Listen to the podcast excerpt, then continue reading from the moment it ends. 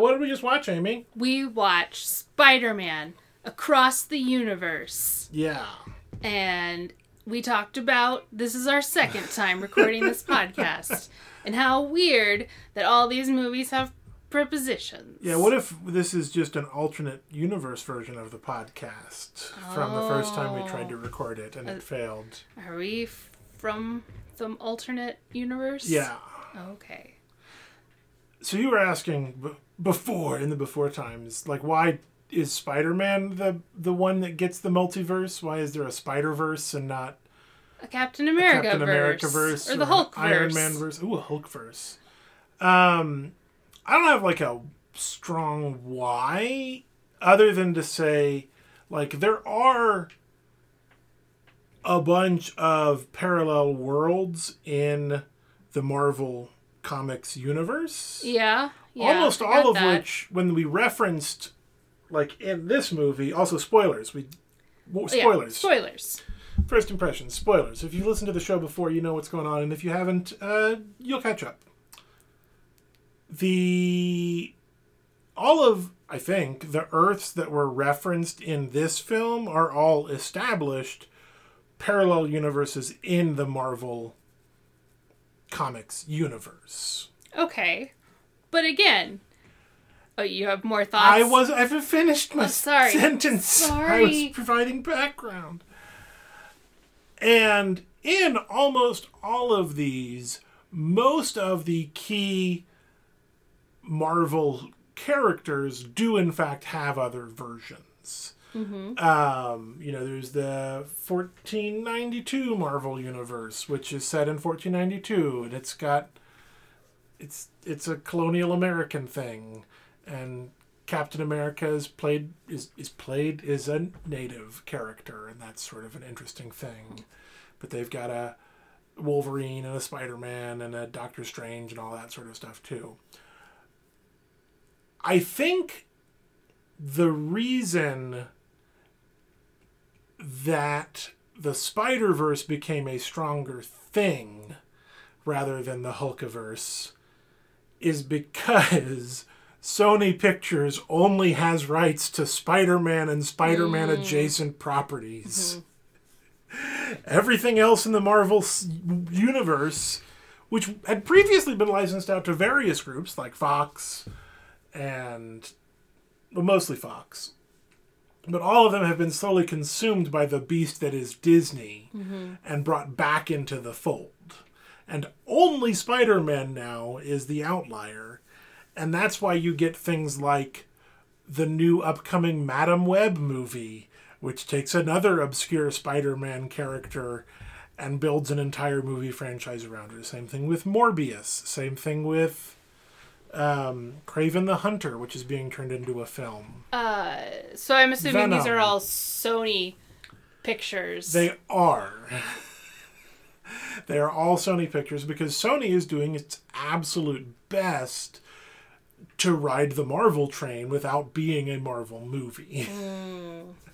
That's why they made a deal to allow um, Spider-Man Home version to appear no way in the home. No Way Home. What's the actor's name? Tom Holland. Tom Holland. That's why they allowed Tom Holland to appear in the Marvel Cinematic Universe ones um, to bolster their own Spider-Man movies. Um, yeah, that's why you have Venom and Madame Web and Morbius and Kraven and all of these specifically Spider-Man adjacent films. Now, how do the lawyers decide what's a Spider-Man villain or Spider-Man adjacent versus something that isn't? I don't know. I don't know what the contracts say. But that put... Lord and Miller, when they were making the first Spider-Verse film, into a position where they could, like, not draw on anybody else, and so instead pulled, started pulling from parallel universe Spider-Man, and that became this impetus for all these things. It was so successful, the first Spider-Verse film, um, that it then leached back into the Marvel comics owned by Disney, who put on various, like, Spider-Verse events where all the Spider-Mans teamed up and fought crime and big intergalactic things. And so it's sort of been a self-fulfilling prophecy almost.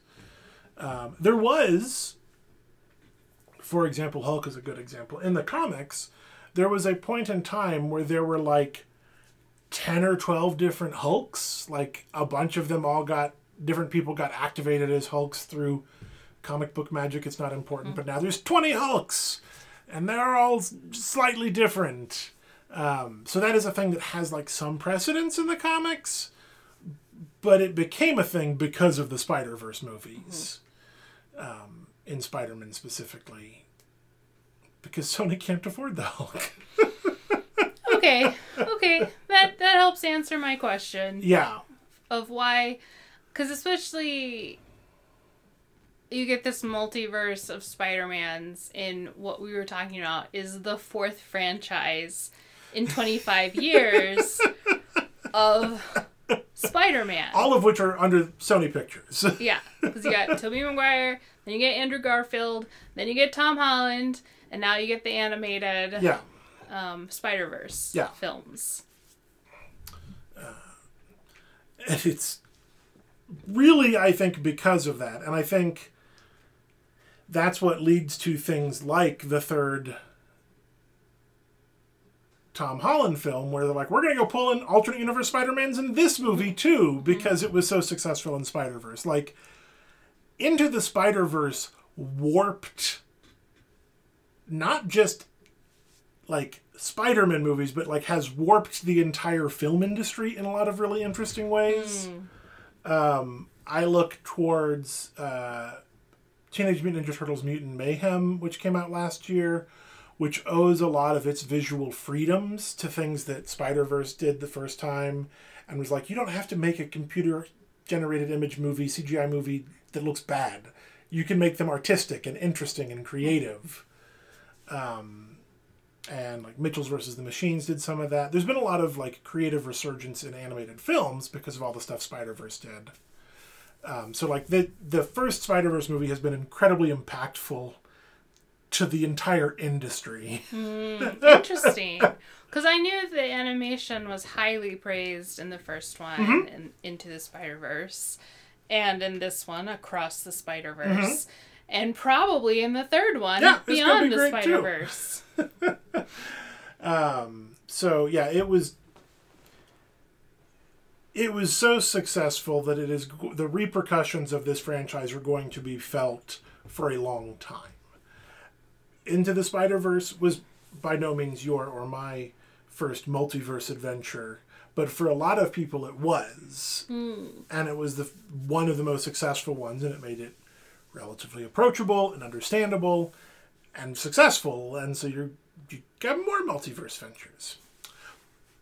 But Earth uh, sixteen ten, where Miles Morales is from, in the comics is one of the biggest alternate universes in the Marvel comics. Because mm. um, it's, you have Earth one sixty-one, six one six, sorry. six one six is the the prime Marvel universe. That's the comics, that's the core of everything. And sixteen ten is the Ultimate Universe, which was their second prime universe. Mm-hmm. That's where Miles Morales started in the comics. But there is an Ultimates version of the Avengers called the Ultimates. There's an Alternates version of the X-Men called the X-Men. Like, all of those exist in Miles Morales's universe in the comics, but Sony can't afford them. So you get more spider people. So it's just Spider-Man. Yeah. Um, well, do you know anything? So animated films aren't quite my jam. Yes. Um, but I still enjoyed this. Yes. And I know the animation was really good, but can you explain why the animation is really good? Um, I will try. So there's a couple of things that go on in this film specifically that make the animation good. Um, that I think are obvious, but don't like are also very hard and so are not easy to replicate. Um, first and foremost,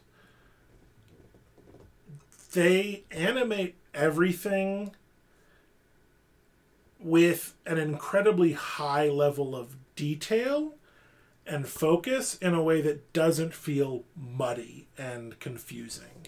Like, you look at any of the fight scenes in this where there are literally a hundred spider people chasing Miles Morales, and it is all clear what is happening at any given point in time, as opposed to watching two robots punch each other in a Transformers movie where I can't tell what's happening at all. Mm-hmm. Um, so there is a level of just pure craft and effort on display to make it work well and not work just enough. Um, and that takes a lot of time and effort. And this movie had like a thousand animators working on it. And even with all of the time that they took, like, they came out afterwards and were like, yeah, we were worked too hard. We shouldn't have worked this hard. Mm. Um, we the working conditions were actually bad. They needed more people to do this and pay us more. Um, so that's part of it. Part of it is being more creative with what you can do with animation. Um, so there's there's a phrase um, called animating on the twos, where you only animate half of the frames. So it makes things look a little stockier, or, or not stockier, but um, clunkier. And its origination is from making animation cheaper. Because, hey, if we only have to draw half as many frames for a, an animated film, we're saving money. Mm-hmm. Um, here, they use that structure, and it started with Into the Spider-Verse, to indicate, like, hey, these are people from different universes. Miles Morales was drawn on the twos. His action was a little more stuttered. Peter B. Parker from quote-unquote the Prime Universe was animated on the ones, meaning all twenty-four frames of his motion. So in a way that is not immediately perceptible to the audience, but is felt by the audience, they felt like they were characters from a different universe, which is really cool. Um, and using a... what might have been a limitation of the art form in a creative way.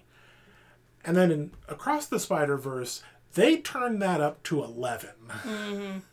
Because each different Spider-Person's world is animated in a unique and distinct way, unlike all of the other ones. Mm-hmm. So we have the On the Twos animation of uh, Miles Morales' universe, the sort of uh, painterly watercolor effects of Spider-Gwen, Gwen Stacy, the punk rock collage of Spider-Punk, the um, more comic booky, I don't have a better way of doing it, but it's like the, the halftones and the, the four-color con- color mm-hmm. of um, Mumbatton. Like, all of them were unique and distinct, and the characters carried that across when they traveled to different spider universes. Mm-hmm. Um, so it is animation in the purpose of enhancing the story you're telling, mm-hmm. rather than animation in service of depicting the thing you're animating as accurately as possible. Mm-hmm. Um, you know, I think you can look towards the early Pixar years, and even now, like with some of the more interesting stuff Pixar has done, they really pushed for improving the technology to be able to make things as photorealistic as possible. And it looks real. And the mm-hmm. water in Finding Nemo looks real. And, you know, the the junk in WALL-E looks like real garbage lying around. Um... Whereas this was like, no, you can use this power and this technology to make things that don't look real on purpose. Mm-hmm. So I think that's... And and these movies were not the first to do that by any means, but they were by far the most successful. And they were sort of proof that you can do this and also make a lot of money, which is what the suits care about. Mm-hmm. Mm-hmm. Does that answer your question? That does. That helps put it in perspective. I was thinking about how I think I would better appreciate the animation if I watched it again. Yeah. Because I was paying absolutely. so much attention to the story mm-hmm. in this time watching it that I didn't catch all of the differences mm-hmm. in the animation. Yeah. And it's, I think of it kind of like, like you don't walk away from a great Broadway show going, man, the lighting in that was really good. Sometimes you I mean, do. sometimes you do. Sometimes the lighting design is real good. Um, but if the lighting design is real good, it is always in service to the show. Yes. Um, and I think that's true of the animation in this. So yeah, I agree. I think I would enjoy it even more on a second watch for those reasons mm-hmm. and sort of knowing it, going into it and, and looking for that and not having to pay attention to the story as much because I know what's going on. Yeah, mm-hmm. I agree. Mm-hmm. It was real pretty. It was real pretty. And it also had, like, good music mm-hmm. uh, to back it all up. Yeah. I don't think I have much more to say, but... It's a pretty movie. It's a pretty movie and some exciting uh, music. Yeah, pretty half a movie. It's not... Yeah, I mean, I think for the second movie in a trilogy, which can be tricky, uh-huh. um, it was pretty standalone, except for the ending, of course, which yeah. ends on a cliffhanger. Yeah. Um, so, which kind of then negates it being a standalone. But other than that... Mm-hmm. No, I think I think there is a clear, like, arc of the narrative and, um, you know, being a cliffhanger does not mean the movie isn't complete. Yeah, and I think it's not spending the whole time setting up for the third movie. Yes. Which I think is, I mean... in a lot of the Marvel stuff, it's not dealing with trilogies, and, and that second movie in a trilogy which can be tricky. But so many Marvel movies and T V shows spend the entire time just setting up the, the next, next one. Marvel thing to happen. It's all middle. Mm-hmm. All of the Marvel Cinematic Universe is middle. Yeah, it's not uh, You're never complete. allowed to begin or end. Well, it doesn't tell a complete story. Yeah. Um, itself. Mm-hmm. In in the one movie. Mm-hmm. But I think that this one, Across the Spider-Verse, tells a pretty complete story. Yeah.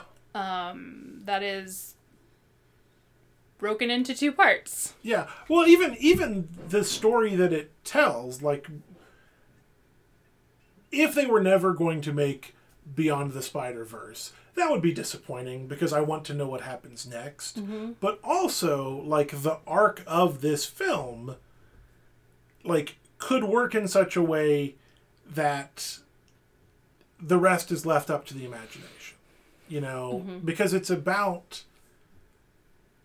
How would I put it? It's about finding yourself, finding your community, and then deciding whether or not you belong to that, you mm-hmm. know, whether or not you want to be a part of that or not. And yeah, there's some plot stuff that happens at the end. Um, you know, Miles gets kidnapped. Gwen builds a team to go save him. But that's all story for the next movie. Mm-hmm. That's not what the story of this movie is. Um, it's very much about, like... big things like destiny and choice and freedom, and little things like family and who matters to us and the small choices that we make to try and make the world a better place, and why lying to your parents isn't a great idea.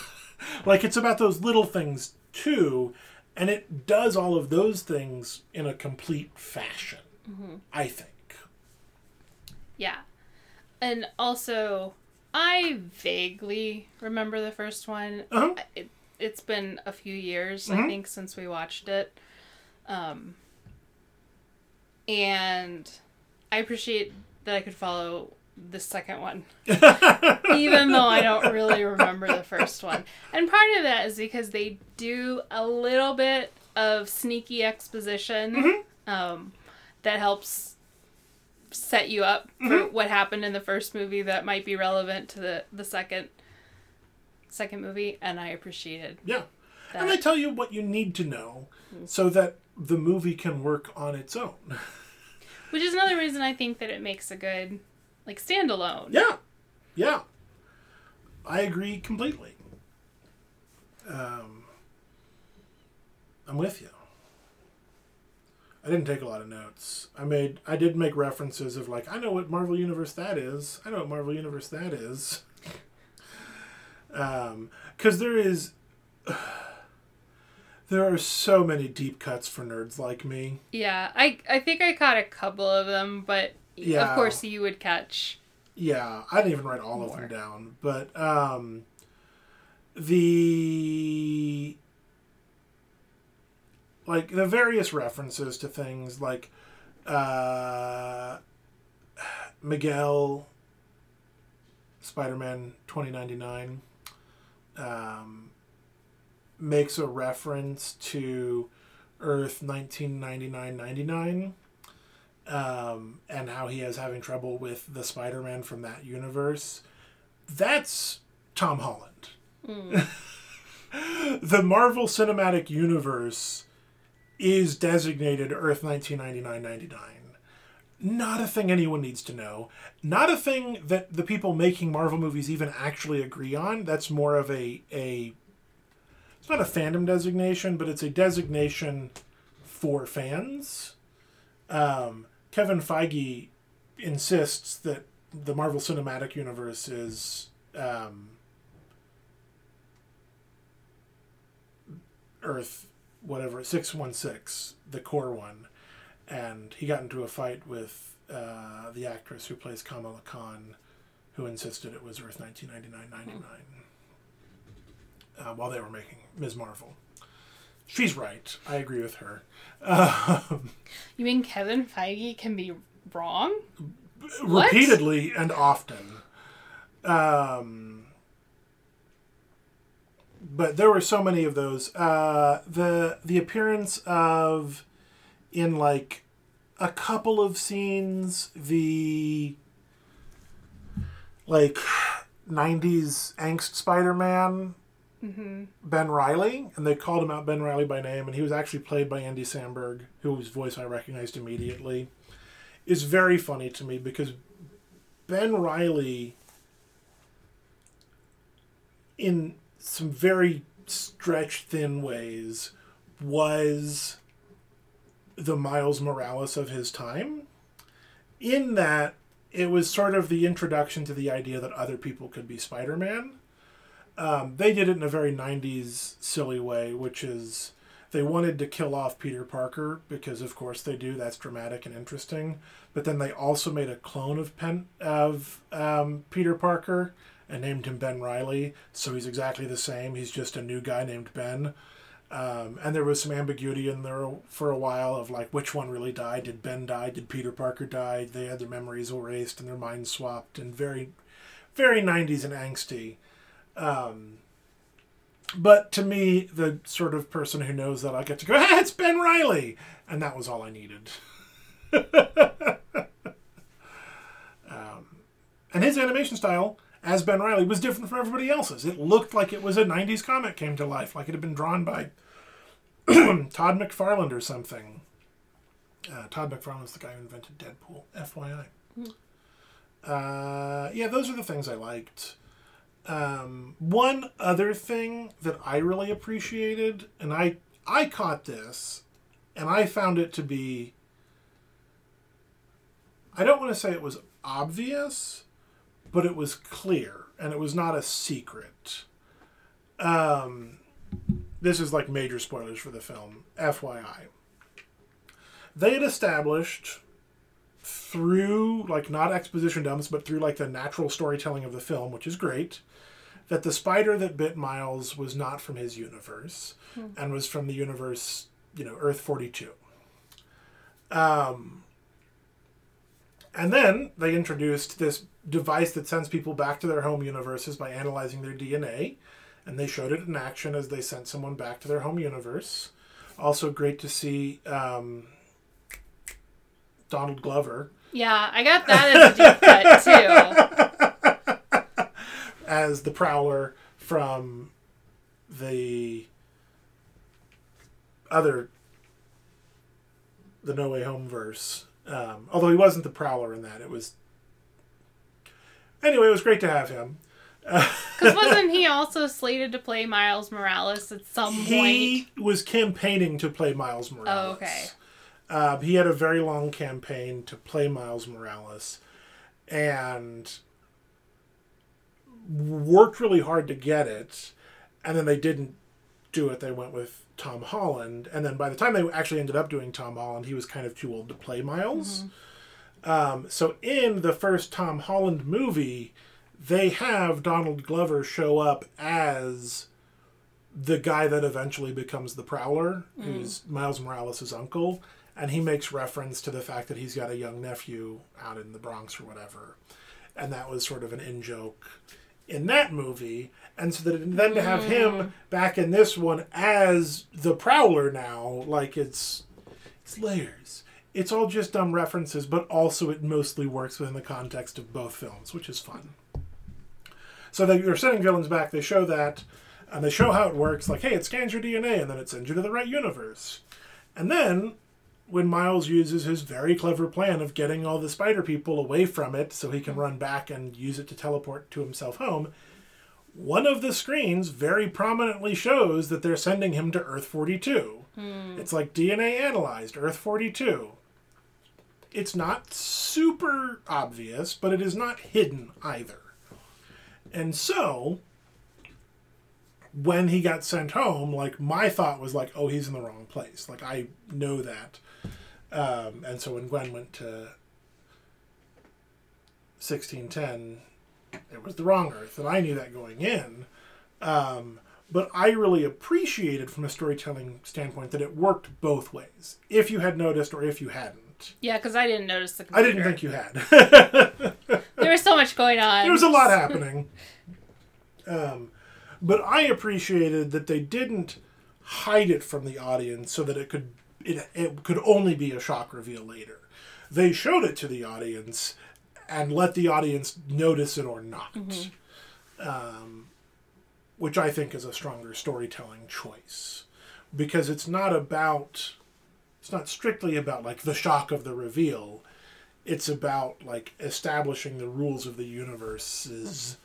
The Spider-Verse, the rules of the Spider-Verse, and letting them play out. Um, because, of course, he would get sent to the wrong one because his D N A got changed because he got bit by the wrong oh, spider. Oh, the forty-two spider. The forty-two spider, which was also the instigation for the villain, such as he was. Well, I mean, one of the villains. Arguably, uh, Miguel O'Hara becomes a villain in this series. Mm-hmm. Um, but the Spot, uh, who brought in the spider and... from the other dimension that eventually ended up biting Miles. And he was the guy that got hit by a bagel, which is a joke. It was a throwaway joke in the first Spider-Man movie and was retconned in this one. There is a scene when he's escaping from the lab and he throws a bagel at a guy and it hits him in the head. From the in, Tobey Maguire No, in, Into the Spider-Verse. Oh, okay. Oh, Miles Morales. Yeah. Miles Morales hits a guy with a bagel when he's trying to escape. Mm-hmm. And it was a very funny non-entity of a joke. The bagel hits him and then you see the sound effect. It goes, bagel! And that's funny. And that's all it was. So retconning that guy to then become like a major villain, mm-hmm. very fun. Very silly. Not necessary, but... also not done just to do it, but to, like, integrate the stories and make them fun and interesting. Mm-hmm. Mm-hmm. Anyway, it was a pretty good Spider-Man movie. It was. It was. I, I got engaged in the story. And I can semi-appreciate the animation, but uh-huh. I think I would appreciate it more On if I saw it again. Um, and still enjoyed it, despite not knowing all the... Deep yeah, cuts. You don't need to know all the deep cuts. It works really well without knowing all of those, which is important. Mm-hmm. mm-hmm. Those should be fun Easter eggs. They shouldn't be the main course. Marvel Cinematic Universe. Oh, I'm supposed to cough when I do that. Marvel Cinematic Universe. Uh, all eggs, all the time. Did you hear about the readings of Gwen Stacy as trans? Yes, I did. I read it. I didn't read a lot about it. I saw headlines about a lot of it when the movie first came out. Um, what are your thoughts on it? Well, I saw it going around on social media. Yeah. Which is where I noticed it. Yeah. And then watching the film, I was like, are they reading something they want to read onto her? Because I can't... I, I didn't see any, like, signals that she was trans, but then I was reading on Wikipedia. Ooh. Huh. Stellar source right yeah. there. That a lot of it had to do with, like, her color schemes, and she had a trans flag in her room, mm-hmm. and a lot of um, her color theming is blue, pink, and white, mm-hmm. uh, which is the trans flag. Mm-hmm. And, I mean, you could argue that, like, her coming out to her dad as being Spider-Girl? What is, what is her name? Spider-Gwen. Spider-Gwen. Okay. As being Spider-Gwen. I think in the movie they call her, like, Spider-Woman or Spider-Girl, but the fandom, she's called Spider-Gwen because that's a cooler name. Okay. So coming out to her dad as Spider-Gwen was a pretty rough journey mm-hmm. for her. Um, and I you could see that as an analogy to coming out as trans, I guess. Yeah. That's... That's... as far as I, I got. I, I went into it kind of looking for it. I think kind of like you yeah. had, because I'd seen stuff on, on Instagram, or not Instagram, but on the socials. And my take is there is a queer reading and a trans reading of Gwen Stacy that can be applied to this film. Mm-hmm. Gwen Stacy in this film is not trans. Those can both be true and are fine. I think the insistence that I saw in some areas, like, no, she has to be trans because otherwise it's bad or queer baiting, I don't think is true, and I don't really agree with. Um, I think if you know, a trans person finds the story resonating with them, that's cool. I think doing queer readings of non-queer texts is important and shows us interesting things about how those stories create meaning. Um, I do think it is entirely possible uh, that the lead animators of this film could accidentally make her entire universe transcoded with pink, blues, and whites mm-hmm. on accident, because that's the color scheme of her. She's the central person in that universe for that our narrative, so coding it to her color scheme absolutely makes sense. And should someone have gone, yeah, this is kind of trans at some point? Maybe someone did in the creation of it, but I also think that it's entirely possible that nobody did. Okay, that's how I read it. That you could you could apply that reading to it, but it's not. The film is not intentionally yeah doing it yeah. Um, because here's a thing, I think if Gwen Stacy in the film is trans, like in the text of the film rather than in a reading of the film, her relationship to her father plays worse as a story. Because the reading is that she is a trans woman. Not that she is, a, for example, a closeted trans man. Mm-hmm. So she has already transitioned in her life. Mm-hmm. And her father has no compunctions about that. Given that, let's say, okay, let's say she is trans and has been forever and has come out to her family and they have accepted her. Great. All of that is true. If that's all true, the relationship between her and her father does not play as truthful when she's hiding the fact that she's Spider-Gwen and eventually coming out to her father as such. That doesn't That makes it a worse story mm-hmm. for her to have been trans that whole time, because she's already done that She's already had a coming out moment to her father, so doing it again doesn't play well mm-hmm. in the story, because it doesn't feel like she's doing it again in the story. It feels like she's coming to out to him for the very first time mm-hmm. about this particular thing, but it's also the first time she's ever confronted her father about a secret. Mm-hmm. So if it's the second time she's doing that, it doesn't work as well. I get that. That's my take on it. That's mm-hmm. why I am firmly in the camp of Gwen Stacy is not trans in the Spider-Verse films, and that's okay. um, I'm down for a trans spider person. That's fine. Oh, yeah. yeah. There's probably one in those hundreds of spider people of we course. saw. There's probably a few of them. Yeah. But I think there's also such a dearth of queer representation in comic book movies in general that there is a desire to make a character canonically queer. Mm-hmm. Um, and I think it's a disappointment that the closest they can come is to Gwen Stacy. That's a larger problem with the the filmmaking industry um, rather than a problem with the characterization of Gwen herself. Mm-hmm. Yeah. I mean, there's also no indication of her sexuality, which is different from gender. I'm yeah, not, of not, course. Not mixing yeah. those up, but there's no... Ind- I, I don't get a sense that she and Miles are romantic towards each other. They could be. I think there's there's hints that they might want to be. Yeah. Um, but they don't know how to express it because they're awkward teenagers and also superheroes and also mm-hmm. have to save the multiverse. Um, but also, if you get to the end of Beyond the Spider-Verse and they kiss, I'm like, yeah, that makes sense. I f- that's fine.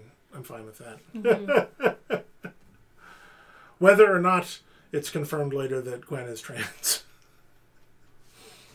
I think if they do that in Beyond the Spider-Verse, it will actually make Across the Spider-Verse a worse film.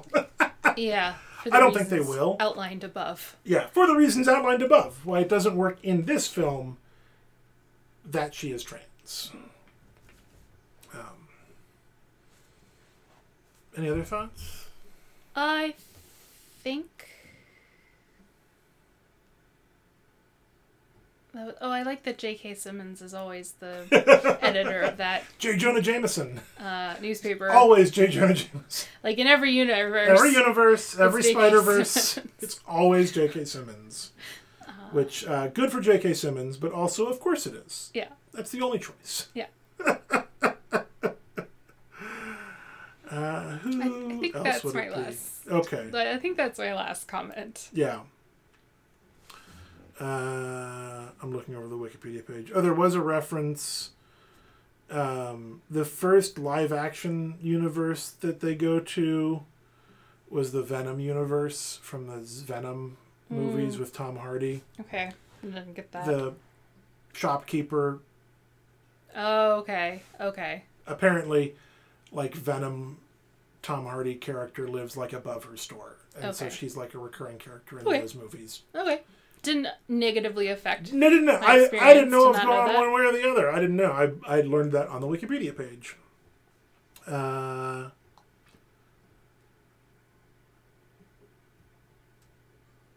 yeah, there was nothing else like I would specifically point to. I'm looking forward to the new one. Um, Hope they can make a better working environment for yeah. their animators. Take more time to make it. It's fine. You're going to make a billion dollars. I, I think by this time Sony should trust you, but yeah. I know that's not always how uh, studios work. I think it's fascinating that this is the longest animated film from an American studio. Because it was like two and a half hours. Yeah, it was long. It didn't feel long, though, which is nice. Sometimes long movies feel long. Yes. Uh... But yeah, and apparently Lord and Miller, the directors, uh, told Sony it was going to be about as long as the first one, and then they lied. Because it was not ninety minutes long. Or was whatever. The first one just ninety minutes? I think it was close to that. I okay. should go look. It was, the first one is pretty slight from a time period standpoint, not like slight as in there was nothing much to it. Uh, Into the Spider-Verse. I mean, because these are P G, right? Kids can watch them. Yeah. Two and a half hours is a long time. Okay, this was the first one was two hours. It was one hundred seventeen. Okay. So, but this, yeah, it's it's long. I I'm pretty sure they are rated P G though. I don't. I would be surprised if they were P G thirteen. They are family friendly for the most part.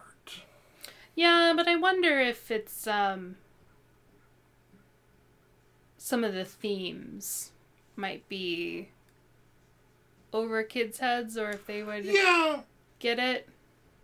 Well, that's fair, but that's not really what a rating's about. It's not like, is this complex? I know. No, I'm asking a different question okay. now. Of like, is this um, geared towards fair. a young audience? I would, I don't know that it's geared towards a young audience. Yeah. I think it is family-friendly in the sense that it can be rated P G and your kids can watch it and there's not going to be any, like, harm done to them. No sex or curse words. No sex or curse words. All the violence is very cartoony. Yeah, both of them are rated P G. I just checked. For sequences of animated action violence, some language, and thematic elements. Yeah. It's got themes. I, that's like on the T V when they have the ratings and they say one of them is fear. Yeah. Like, what is fear and what are thematic elements? Thematic and how elements. Does that apply to the rating? This film has themes. Cool. This T V show has themes. Cool. It's a piece of art with meaning. Uh, yeah. All art has meaning. So all art should come with a warning that says thematic elements. What does it mean? uh, yeah. It's very silly. All right. I don't have anything else you want to say. You want to tell them about our Patreon? Yeah, we have Patreon. We have a Patreon. We have Patreon. Yeah, we have Patreon. Uh, it's patreon.com slash five degrees. Uh, you can support us on a per episode basis. You can put a monthly cap on the number of episodes you support in a month. So if we put out ten and you're like, I just want to support three, that's cool. Um... There are two perks for the Patreons. Patronies. Yeah, we call um, them Patronies, but I think patrons is the official name. Oh, one is you get the super duper unedited version from the moment we turn the mic on to the moment we turn the mic off. And then you also get a list of movies we didn't watch because Kevin gives me a list of five and I choose one and it helps both of our anxiety levels. And yeah, you can get some ideas for some other movies to watch. Mm-hmm. And rate us and review us on your favorite podcatcher. We thank you for listening. Did I get it all? Yeah. Say goodnight, Amy. Good night, Amy.